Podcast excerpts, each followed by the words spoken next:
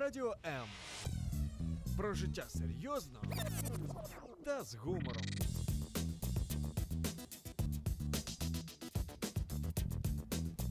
Радіо М.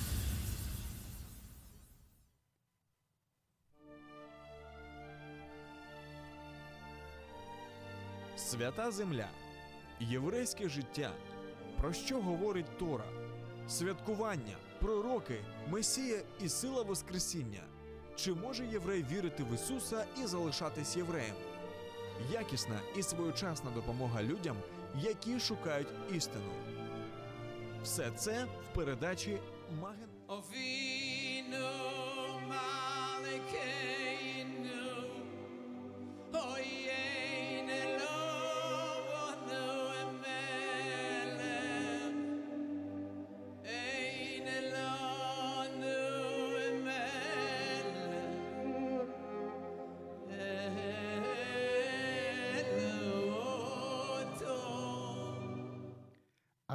Малкейну, Отец наш и Царь наш, нет других царей, кроме Тебя.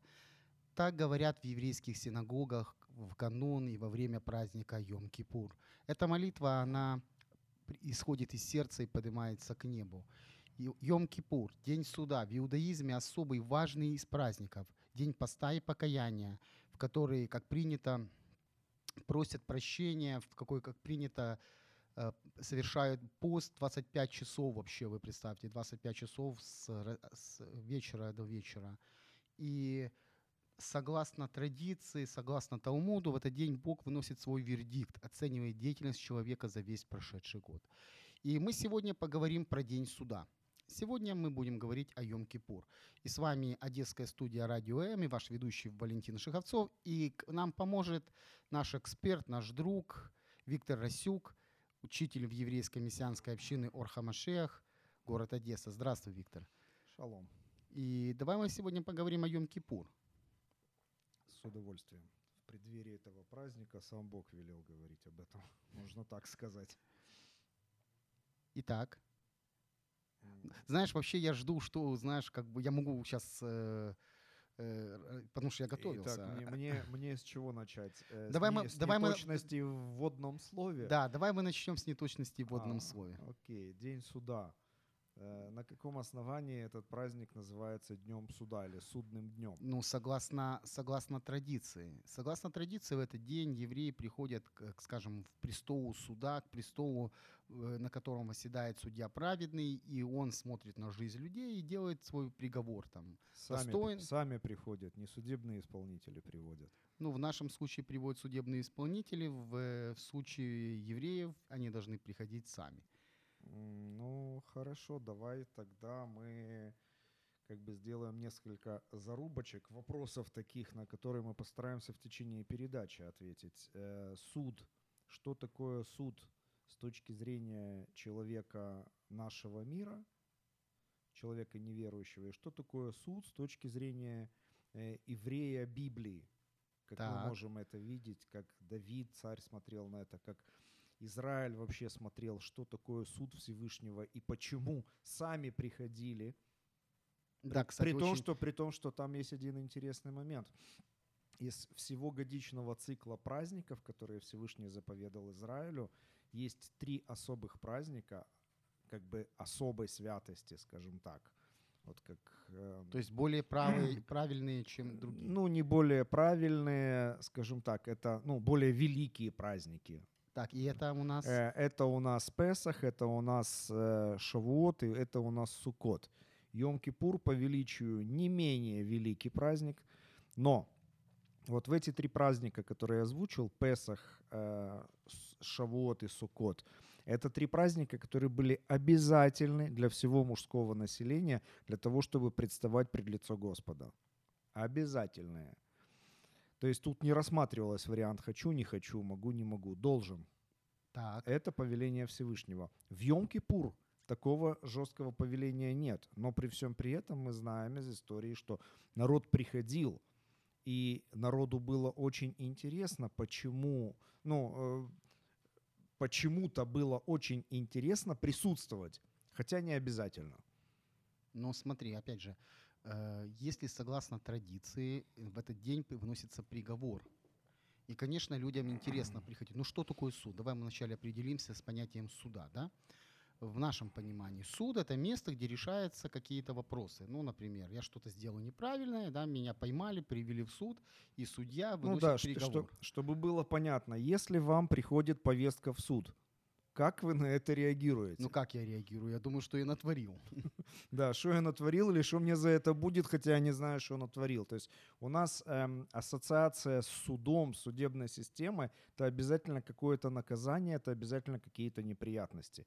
А тут мы видим, что по еврейской традиции э, день суда, но народ э, ломится к храму. И, и даже скажу немножко по-другому касательно современного положения в иудейском обществе. Э, Йом-Кипур — это праздник, в который достаточно много евреев, даже неверующих, Нерелигиозно. нерелигиозных, все равно стараются прийти в синагогу и присутствовать там. Ну, это Хотя это день как, суда. у- Как, у нас Пасха, да? Что весь год ты делаешь, Да, что хочешь, да, а но- потом на но- православную но Пасху все. Не, не будем отвлекаться. Тут просто идея такая. Это суд и это праздник. То есть для еврейского народа суд — это праздник. Это какое-то радостное событие. Вопрос почему? Царь Давид в псалмах говорит, «Я жажду твоих судов, Господь». А если мы вообще посмотрим, что же сам Всевышний называет судом, говоря, э, давай э, суд вдове, сироте, обездоленному. Ну, то есть это с точки зрения Писания суд — это восстановление справедливости, и это защита невиновного. Безусловно, тут присутствует и наказание для виновного. Как бы, но... То есть очень ты хорошо сейчас определил вот защита невиновного. То есть если приходит повестка в суд, у нас сразу что я натворил, а тут Да. может наоборот, может мне кто-то хочет защитить. Интересный момент. да, или выплатить компенсацию, непонятно за что. Хорошо. Итак, мы смотрим дальше. Суд, понятие суда, и мы видим, что различие в суде. Да? В нашем понимании суд Взгляд, взгляд, на, суд. понятие суд немножко ра- разнится. Да? В нашем понимании это место, где наказание, где я должен за что-то получить, расплатиться за что-то. А пон- понятие Израиля немножко по-другому. Это место, где выносится, ну, как бы, как правильно сказать, э, справедливое, спра- место справедливости. Ну, ска- ну да, суд — это восстановление справедливости. Цдака — это справедливость. Причем э, тоже вот слово цдака мы обычно говорим о... Ну, в русском языке есть такое понятие, как милостыня, да? Подать милостыню нищему. Если эта фраза звучит на иврите, то там фигурирует слово цдака, которое означает справедливость. То есть И когда я даю малоимущему человеку, оказываю какую-то материальную помощь, я восстанавливаю Божью справедливость. тоже интересный взгляд, потому что А, а в русском языке я с барского плеча подаю милостыню. То есть я как бы откупаюсь, я вот Да. показываю свое превосходство, вот тебе возьми. Ну да, это не откупаясь, это вот именно показать, что вот я, я могу это дать. То есть, ну, тоже очень, очень разный подход. И еще один момент. Дело в том, что еврейский народ прекрасно осознавал, э, что есть в жизни проблемы, есть грехи, а стало быть, если приходит на суд, приходит на суд, э, будучи виновным, То но есть- при этом приходит с радостью. Почему? То есть интересно, значит, есть определенные критерии, на, в- ну, кото- которыми как бы рассматривается дело на этом суде, правильно я понимаю? М, То Ну, есть да. уголовный кодекс. Э, У нас это уголовный кодекс, а здесь что это? Ну, Библия, собственно, Тора. Тора. Тора. То есть Божьи заповеди. э, Тора Маше, которая предписывала определенные действия в определенных ситуациях, либо запрещала какие-то действия в определенных ситуациях. И, собственно, народ Израиля, каждый еврей прекрасно понимал, что все исполнить в силу нашей природы, в силу нашего характера, ну, это все достаточно сложно. Ну, скажем так, исполнить все требования закона, э, в плане того, чтобы остаться чистым и не запятнать себя, просто невозможно. Потому что там есть даже такие моменты, скажем, женщина родила, должна принести жертву за грех. С какой стати? Если мужчина брал на себя обет назарейства, и у него все проходило так, как он обещал Богу, то есть, как говорится, без сучка, без задоринки. Первое, что он должен принести, сделать по э, завершению этого обета, то есть он же Богу себя посвящал на благое дело, и вот все классно получилось, без сбоев. И первое, что он должен сделать, это принести жертву за грех. Вопрос, почему? Ну, то есть есть моменты, которые показывают, что в силу нашей природы мы не можем остаться непорочными э, пред законом. Но с другой стороны, мы видим, что закон предусматривает решение этих вопросов.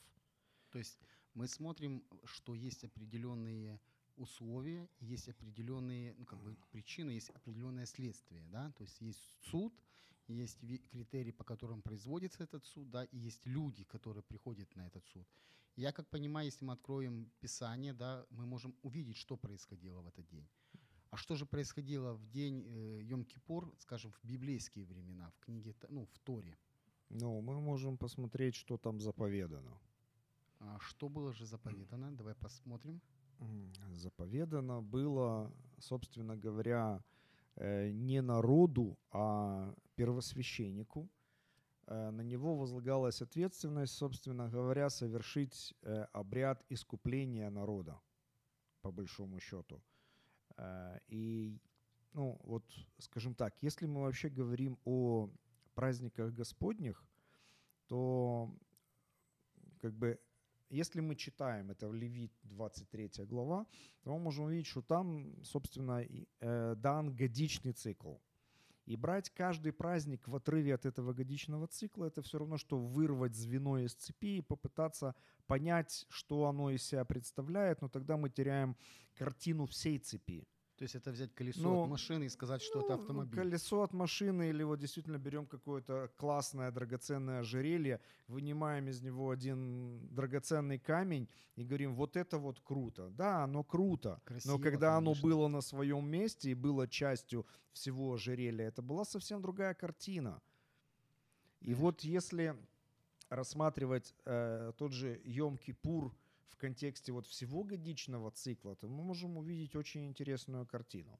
Значит, начинается годичный цикл с Песаха, ну, собственно, э, праздники Господни с Шаббата, которые показывают, что мы можем регулярно встречаться со Всевышним.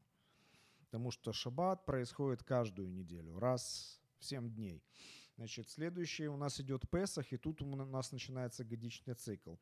Песах эм, Это Пасха. Э, Это Пасха, да. Потом э, неделя пресноков, праздник, показывающий, что, э, ну, начнем по-другому. Песах – это свобода. Э, Свобода от фараона, это исторически тогда, значит, и э, во времена Нового Завета Песах, который совершил Ишуа, это свобода от рабства, греха и смерти.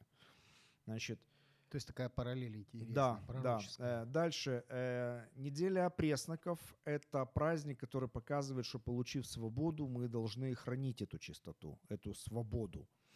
Э, Дальше э, праздник Вознесения первого снопа, символизирующий воскресение Ишуа, который был распят. То есть на Песах он умер, Пасха наша Христос, закланный за нас.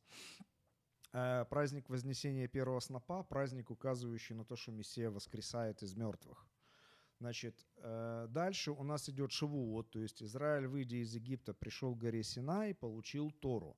По сути, имея свободу, То есть мы не всегда, скрижали вот эти, да? э, имея свободу, мы не всегда знаем, что с ней делать.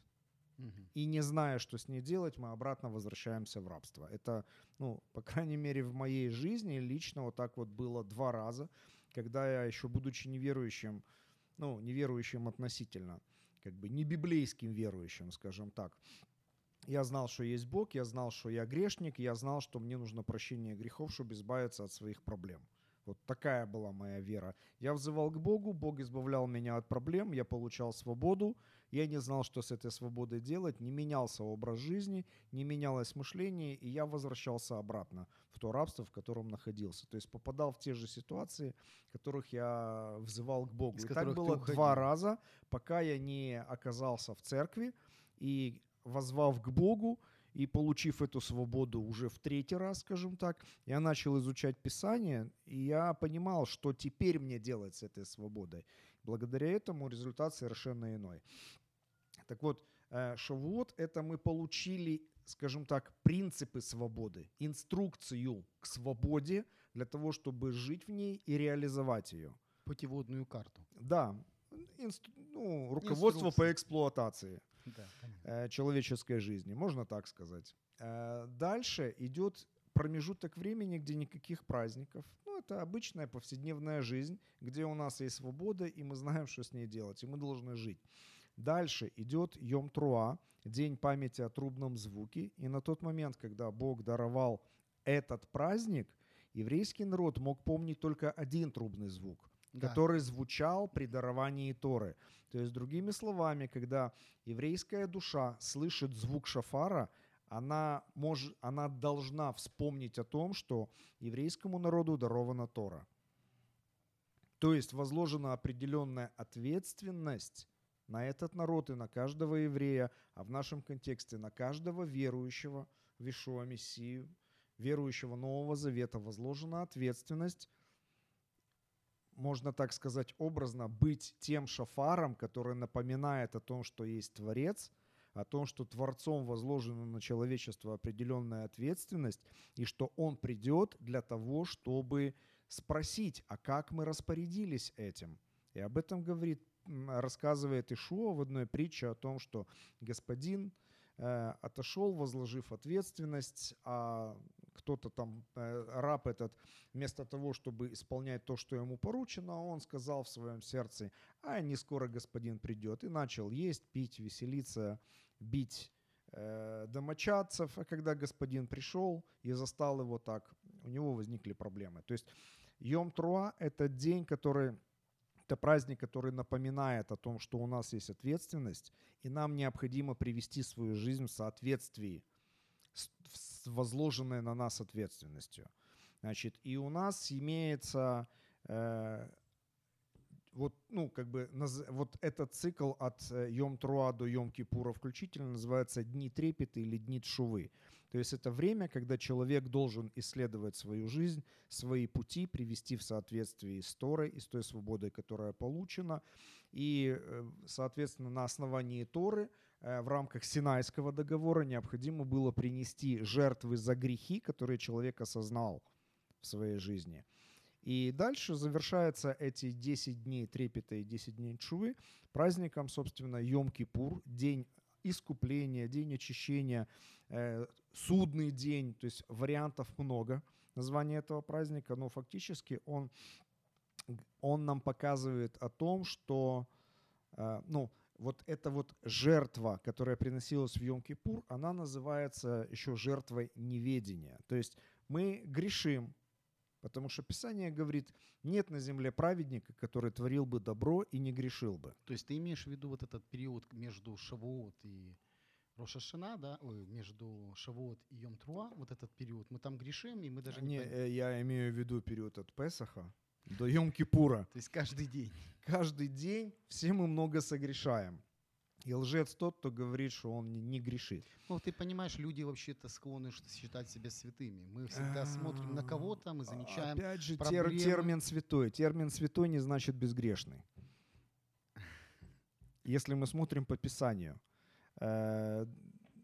Тут просто сейчас много нюансов, которые, если мы начнем затрагивать, нам точно не хватит времени. Хорошо, Так давай вот, пойдем все- по праздникам. Пис- Писание четко говорит, что нет на земле праведника, который творил бы добро и не грешил бы. А значит, все согрешили и лишены славы Божьей.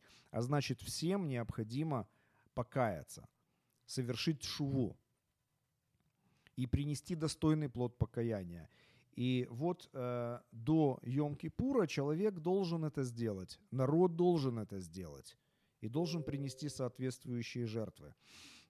И когда они приносятся, когда, исполняют, когда человек и народ исполнял все то, что предписано Торой, вот этот вот термин очень интересный, как Павел говорит о себе.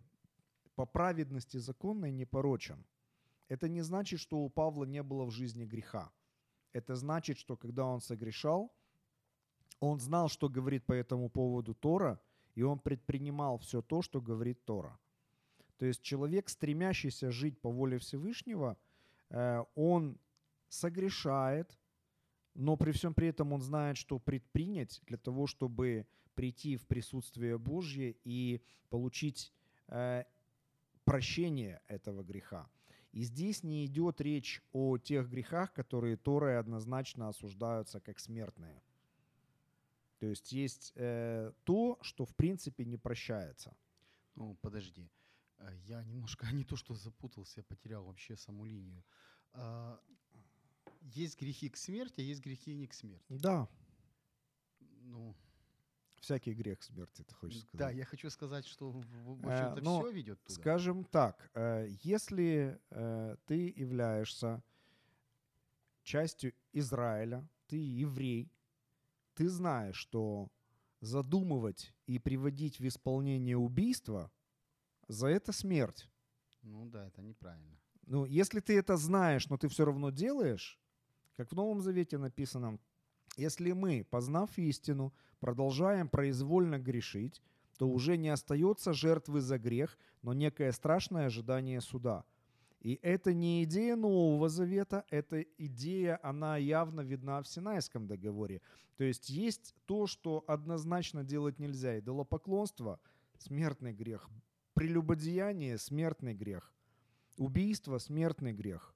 Кровосмешание тоже смерть. Ну, то есть я как бы идею дал. То есть есть конкретно э, дела, которые однозначно приводят к смерти, и народу Израиля и судьям Израиля предписывается, что если человек, член общества, представитель Израиля, согрешает, ну, грешит таким делом, то он однозначно должен быть либо побит камнями, либо сожжен, либо на дереве повешен. Ну, то есть, как бы там такие вот моменты. То есть есть осознанный и целенаправленный грех. Это бунт против Всевышнего. И бунт не прощается. Если же это совершено по ошибке, по неведению, э, ну, то есть разные бывают обстоятельства, человек там потерял контроль, к примеру, то же самое убийство, но непреднамеренное, оно не наказывалось однозначно смертью. А человеку предписывалось уйти в город-убежище, где он должен был предстать пред судьями, должно было произвести, э, быть произведено расследование, и если человек действительно признавался виновным в непредумышленном убийстве, то его не убивали. Ему было предписано находиться в этом городе-убежище до смерти первого священника. Очень интересный момент. Смотри, ты сейчас, э, мы говорили с самого начала о суде, да, и мы говорили о том, что как мы воспринимаем суд. И ты заметь, что суд – это не просто место, куда приходят люди, то есть что-то еще должно происходить. Дело исследуется, люди смотрят на его, ну, как бы, судьи. совершенно верно. Э, Тогда давай поговорим, кто же судья в Йом-Кипур? Бог. Един законодатель и судья. Всевышний Господь Бог наш.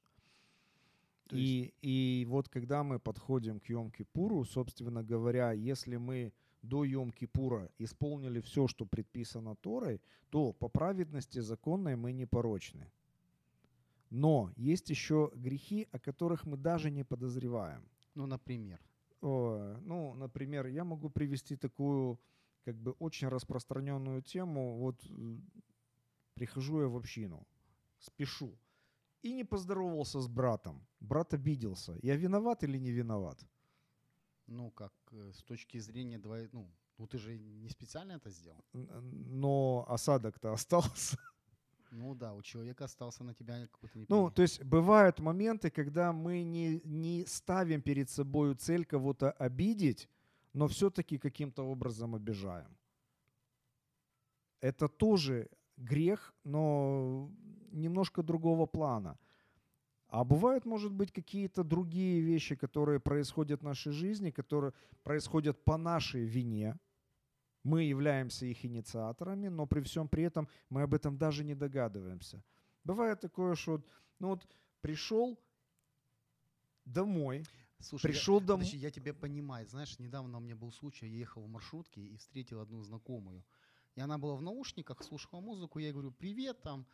И она что-то услышала, и она обиделась на меня, потому что то, что она услышала, ну, ей не понравилось. И потом она мне говорит, что ж ты мне такое говоришь? Хорошо хоть это. Я говорю, «Да я, извини, я, Сам привет. я тебе не говорил ничего. И получилась картина, что из-за того, что она не услышала, а я сказал, у нас произошел конфликт ни на чем. Человек обиделся, и отношения были нарушены. То есть, смотри, я понимаю это так. То есть существует, скажем, вертикальные отношения, да, отношения с Богом, Мгм. и есть горизонтальные отношения, это отношения с ближними, ну, с людьми, которые вокруг нас. И Йом-Кипур это получается точка пересечения вертикального и горизонтального. То есть, когда мы приходим в эту точку, то есть тогда у нас получается, что перед Богом вроде бы мы э, чисты, да, потому что мы там принесли, нету проблем, но перед людьми нам надо принести извинения, то есть наладить, э, ну, решить эту проблему с людьми, правильно я понимаю? Но если мы об этом не знаем, как мы можем это сделать? Ну, вот тогда, пожалуйста, подскажи, как, Во- что вот говорит... Вот в, том, в том-то и дело, что если мы не знаем о совершенном грехе, мы не можем в нем покаяться. Но грех остается грехом, и он производит разделение между нами и Богом, между нами и людьми. Хотим мы этого или не хотим, но слава Богу за Бога, потому что Он-то все это знает.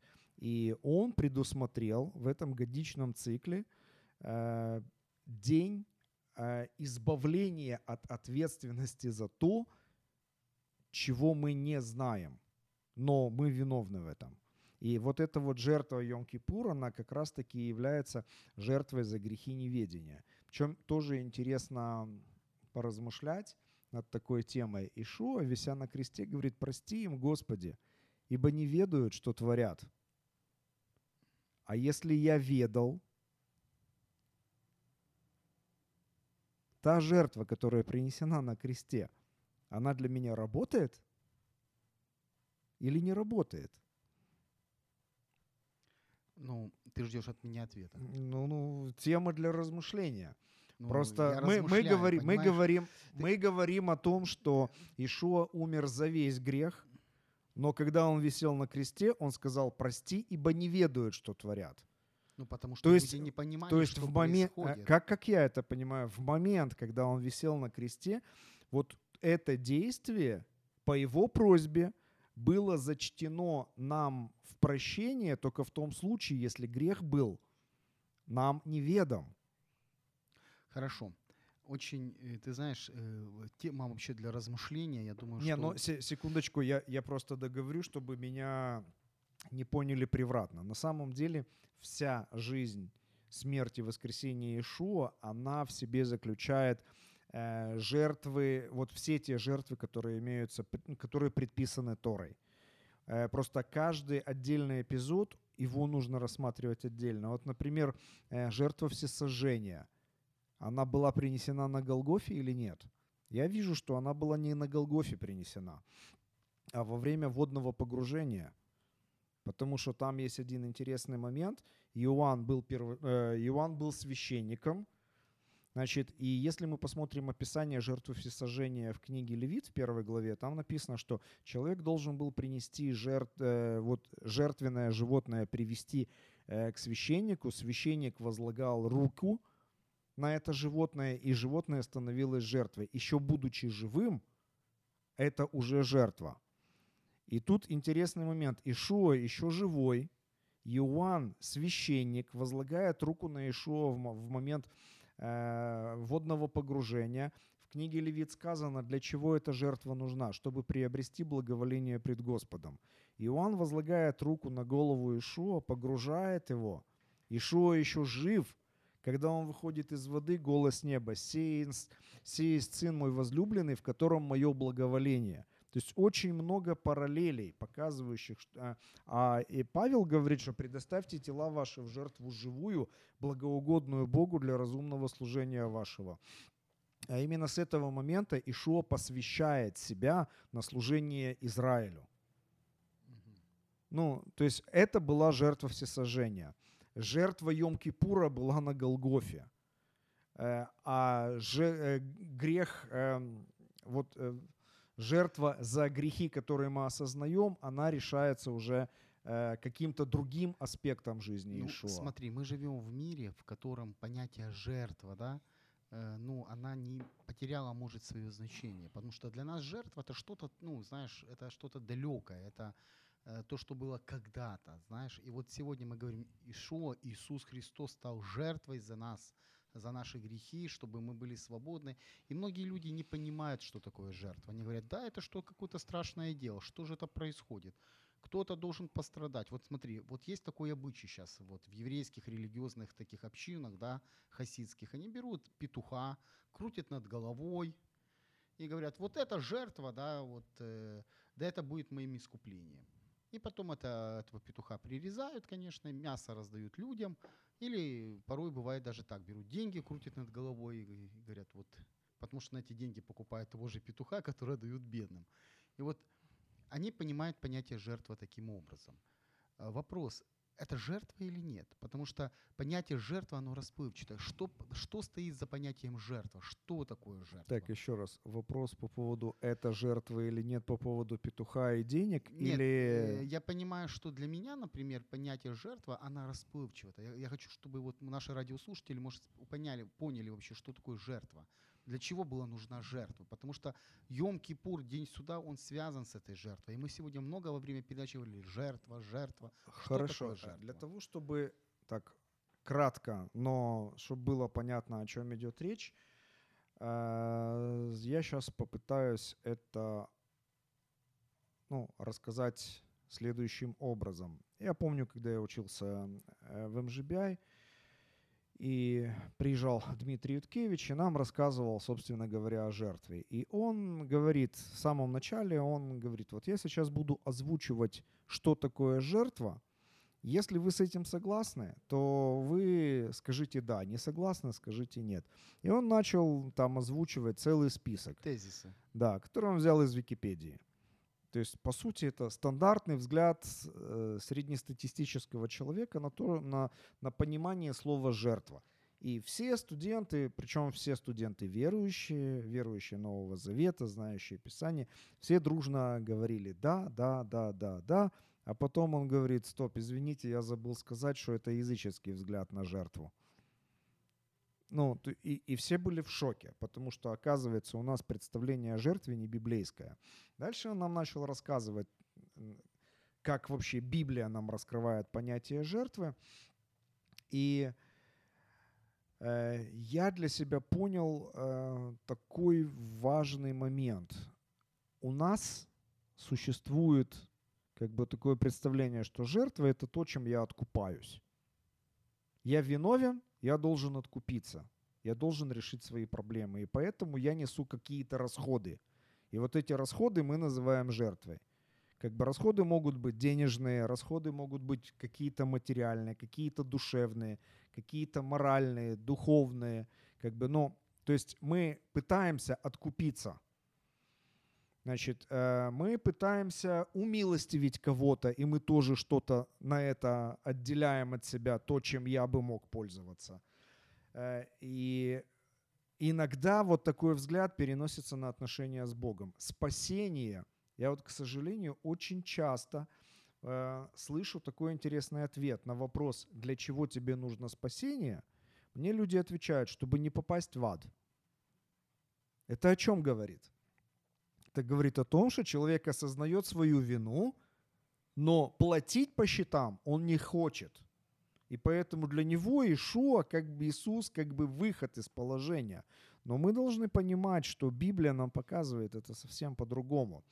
Э, вообще заповеди о жертве, они, ну, как бы жертвы в контексте Торы, они делятся на две группы, добровольные и обязательные. И вот жертвы за грех – это всегда обязательные. А есть группа добровольных жертв. И вот жертва всесожжения – это одна из них, а добровольная – это значит «хочу – приношу, не хочу – не приношу». Но обрести благоволение перед Господом хотим, Ну, конечно. Все хотят значит, быть и, и заметь, перед это, судьей это- праведным, быть в хорошем Э, положении. э, Заметь, это вроде бы тоже как бы корыстный умысел, но Бог нам повелевает. Хочешь приобрести благоволение? У тебя должно быть доброе сердце по отношению ко мне. То есть ты да, добровольно должен прийти и принести что-то.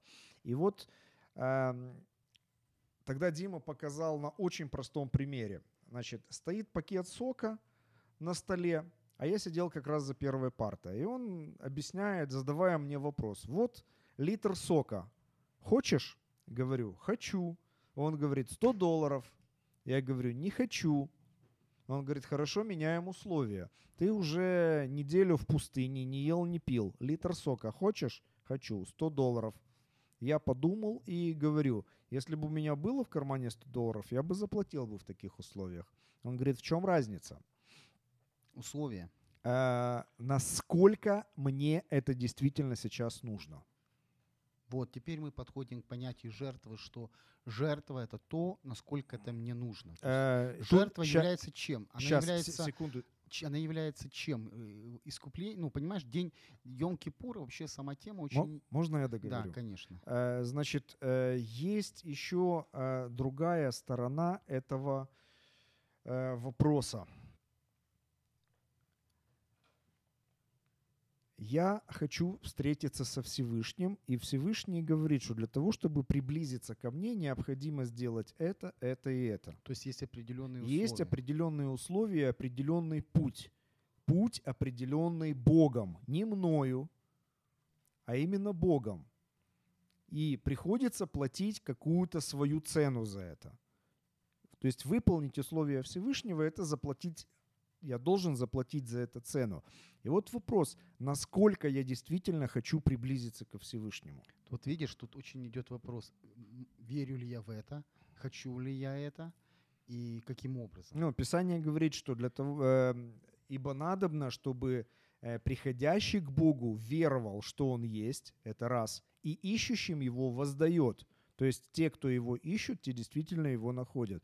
Если человек изначально не верит в то, что Бог есть, и, или, допустим, есть, он он не вступает в контакт с человеком, то, собственно говоря, таким образом угодить Богу невозможно, а без веры Богу угодить невозможно. Ибо есть- надобно. То есть получается, что для того, чтобы приблизиться к Богу, как бы мы должны верить в то, что это возможно, а возможно почему? Потому что я этого хочу?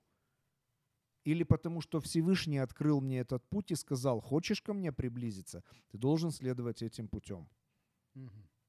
И та цена, которую я плачу для того, чтобы приблизиться к Богу, ведь нужно понимать, что Богу мы на самом деле ничего не даем, даже если мы подарим ему всю эту вселенную, хотя это не в наших силах. Ну, то есть э, это, это вот так вот. Это вот тут вот тоже нужно понимать такой момент. Вот он связан с благодарностью вообще. Э, Мы очень часто понимаем благодарность как ты мне, я тебе. Я вот люблю задавать вопрос. Если ты человек не богатый, и тебе подарили миллион, как ты можешь отблагодарить этого человека? Подарить ему 100 тысяч? 200? 500? 900? Это будет благодарность? Или отдать миллион обратно и сказать спасибо, и что? Не надо? И, и останусь без миллиона. Ну, то есть э, у нас изначально э, многие представления в корне неверны. Вот видишь, э, вот мы говорим уже много времени о том, что э, наше представление вот о Йом-Кипур, да, о библейском, еврейском празднике немного, ну, неправильное, потому что э, это не ритуал, это не религиозный, ну, да, для кого-то это ритуал, религиозное событие, но на самом деле это отношение. Этот праздник говорит об отношении Израиля и Бога. И в нашем же случае... Человечество и Бога. И, и в нашем уже случае во время Нового Завета, да, человечество и Бога. Бог хочет общаться с человеком. Верим мы в Него, не верим, как ты правильно заметил. Но Он есть, и Он хочет, чтобы человек пришел к Нему. И для этого Он дал вот этот целый, очень интересный вот этот цикл праздников. Ты показал нам, что есть определенные праздники, они показывают нам, что есть выход, например, рабство, есть рабство проблемы, есть, не знаю, скажем, ну, там, есть человек-алкоголик, и он выходит из этого рабства, и для него это Песах. Он лишается этого рабства, потому что все, он свободный человек, но есть проблема, потому что это, эту свободу надо, извините, как-то знать, что с ней делать, потому что раньше ты знал, чем заняться, сейчас ты не знаешь, и для этого Бог дает определенные ну, правила, пути, и ты знаешь, что вот теперь надо идти вперед, а вот это неправильно. Почему? Потому что у тебя уже есть с чем сравнивать. И наступает момент, когда мы приходим вот к этому моменту, когда Йом Труа, день поминания о трубном звуке, и ты понимаешь, что есть Бог, и есть ты, и есть ну, что-то, Есть проблема. и есть проблема, ее надо решать. И каким образом? И Бог дает возможность, Он дает жертву. И это милость Его, потому что Он говорит, если мы посмотрим да, в Писании, я, я вот я изучал эту тему, э, в- э, потому что жертва, она, ну, как бы должен умереть ты. Но умирает безвинное, например, это существо. Почему? Чтобы ты остался жив. То есть, понимаешь, я понимаю это так. И Иешуа, он, ты говорил про Йом-Кипур на Голгофе, да? Там вообще-то должно быть все человечество. Но Бог дал милость, и теперь мы имеем возможность, имеем надежду спасения в нем. Правильно я понимаю? И вот то, что ты сейчас мы говорим, что Йом-Кипур – это праздник отношений Бога и человека. И суд – это не страшное место, потому что в нашем понимании суд – это страшно. Я сейчас приду, меня накажут, и все, я, я еще потеряю. Но в этом случае суд – это место, где Бог восстанавливает. м- И это суд не над человеком, а над грехом. По большому счету, это суд над грехом. И э, тут тоже есть один очень интересный момент. Вот в этом году, в прошедшем, скажем так, я задумался над, такой, над таким интересным вопросом. Вот в это время евреи желают друг другу хорошей записи в книге жизни на будущий год, вот у Всевышнего. То есть по традиции считается, что Всевышний в Йом-Труа как бы судит э, человечество и определяет э, праведников однозначно записывает в книгу жизни, грешников стопроцентных однозначно записывает э, в книгу смерти, а вот таких вот как бы 50 на 50 им вот и дается вот это время покаяния для того, чтобы определиться, что же наконец Куда ты пойдешь? да, куда ты пойдешь. И как бы и вот этот вот вердикт, он в Йом-Кипур как бы запечатывается. Но я немножечко посм- ну как немножечко. Я посмотрел, что говорит нам вообще Писание и Танах, и Брит Хадаша, то есть и Ветхий Завет, и Новый Завет, что говорит о книге жизни, что это такое, где она находится, откуда она взялась, и увидел очень интересную вещь. Писание говорит, что эта книга жизни находится у Агнца, причем эта книга жизни находилась у Агнца от сотворения мира, и Писание нигде, никогда не говорит о том, что в эту книгу кто-то записывается. Но в одном месте э, в Торе говорится о том, что ну, Всевышний говорит Маше, что кого, э, кто будет грешить, того вычеркну, того изглажу из этой книги. То есть о том, что можно изгладить имя человека или имя народа из этой книги, есть упоминание. О том, что туда кто-то записывается, нет. Книга у Агнца от создания мира. Я делаю, причем это много, ну, в нескольких местах говорится. И я сделал для себя такой интересный вывод, что ну, есть места Писания, которые говорят о том, что э, Бог знает человека еще до того, как этот человек появился на земле. То есть в вечности, до сотворения мира, мы все были уже у Всевышнего каким-то образом. Значит, и я делаю вывод, что мы все изначально, все люди, жившие, живущие и будущие жить на этой земле, они изначально записаны в книге жизни. И, и Писание Ишуа говорит, нет воли Отца вашего Небесного, чтобы погиб хотя бы один из малых сих. Он не говорит о том, что Отец хочет записать вас всех. Он говорит, Отец не хочет вас вычеркивать из списка живых. Это удивительное откровение, потому что оно показывает, что Бог изначально на человека не смотрит как на грешника. Бог изначально на человека смотрит как на своего сына, для которого есть какое-то замечательное будущее. Но постольку, поскольку у человека есть свобода выбора, и он может отвергнуть волю Всевышнего о себе, то, к сожалению, Господь вынужден такого человека вычеркнуть. И вопрос не в том, что человек по глупости сказал, типа, я не хочу. Вопрос в том, что человек своей жизнью сам подписывает себе этот приговор. Знаешь, вот мне И- вспоми- и- вспоминается слово вот это, что в этот день даю тебе я жизнь или смерть. Ну, прошу тебя, выбери. жизнь. Выбери жизнь, да. То есть, э, по большому счету, получается, что э, мы изначально в Божьем замысле э, определены на жизнь и взаимоотношения с Ним. Это то, чего Он хочет. Но Йом- мы сами можем испортить себе это и выбрать не жизнь, а смерть. То есть и Йом-Кипур из праздника превращается в день суда. э, Йом-Кипур из праздника в День суда превращается в силу... Человек в силу своей природы, полученной от Адама, не может не грешить. Но Бог в Йом-Кипур производит суд над грехом, для того, чтобы освободить своих сынов и дочерей от этого бремени, для того, чтобы э, после принесения Ишуа в жертву, то есть смерть, воскресение открывает для Духа Святого наши сердца. Он поселяется внутри, и мы уже имеем совершенно другую природу, которая дает нам способность жить без греха. А как практически мы можем увидеть это в наши дни? Вот вообще практическое применение Йом-Кипур в наши дни. В наши дни, Ну да. ну, собственно, Ну, смотри, нам уже не надо приносить жертвы. В Иерусалиме нет храма. А Евреи, я же сказал, что крутят некоторые петуха замеси этого. Что мы можем сделать? вот? мы имеем первосвященника, и мы имеем эту жертву. Этот первосвященник и эта жертва — это Ишуа Мессия. То есть если так быстро бросить взгляд на то, что происходило в Скине или в храме, там присутствовал первосвященник, два козла, один козел, на которого возлагался грех мира, и это Ишуа, взявший на себя грех мира, спустившийся в преисподнюю и властно подвергший позору имеющего державу смерти, то есть дьявола. Второй козел, его кровь вносилась во святое святых, и это в- взошедший в небесное святилище не с кровью козлов и тельцов, а со своей кровью. И он стал ходатаем лучшего завета.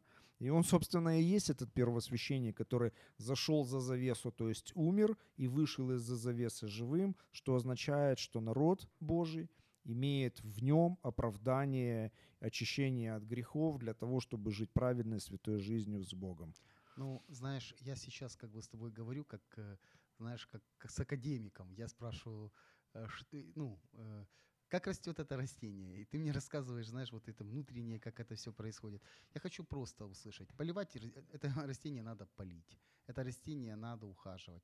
Что сделать человеку сегодня, вот нашим Исследовать, исследовать свою жизнь, практической жизни, да, вот именно чтобы, чтобы практически положение. эта жертва стала реальной, необходимо каждому человеку исследовать свою жизнь, свои, свое сердце и посмотреть, насколько моя жизнь соответствует тому, чего хочет от меня Бог, тому, что Он мне открыл, какую ответственность на меня возложил, соответствую или не соответствую.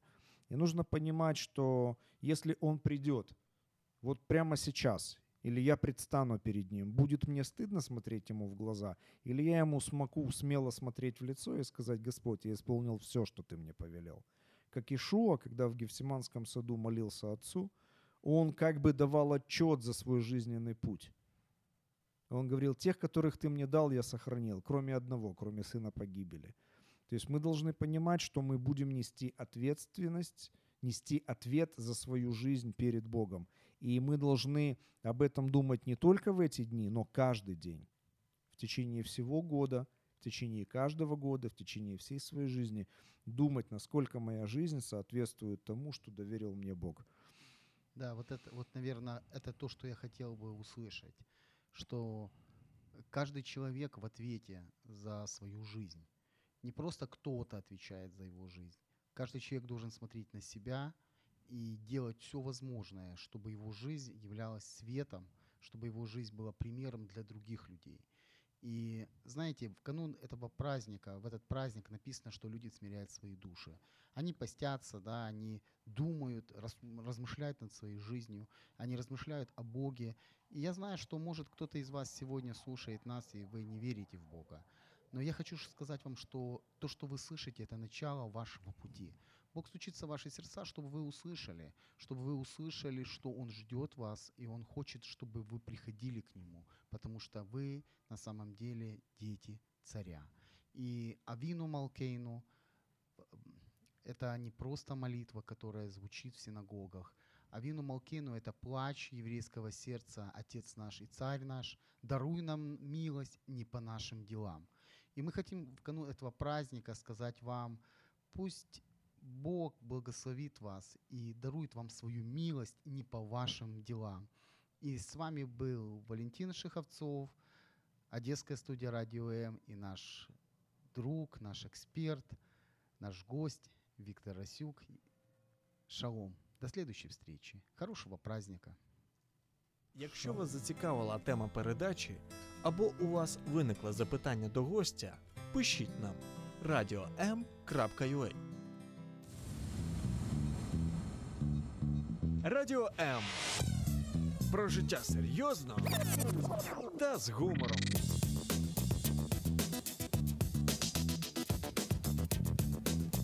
Радіо М.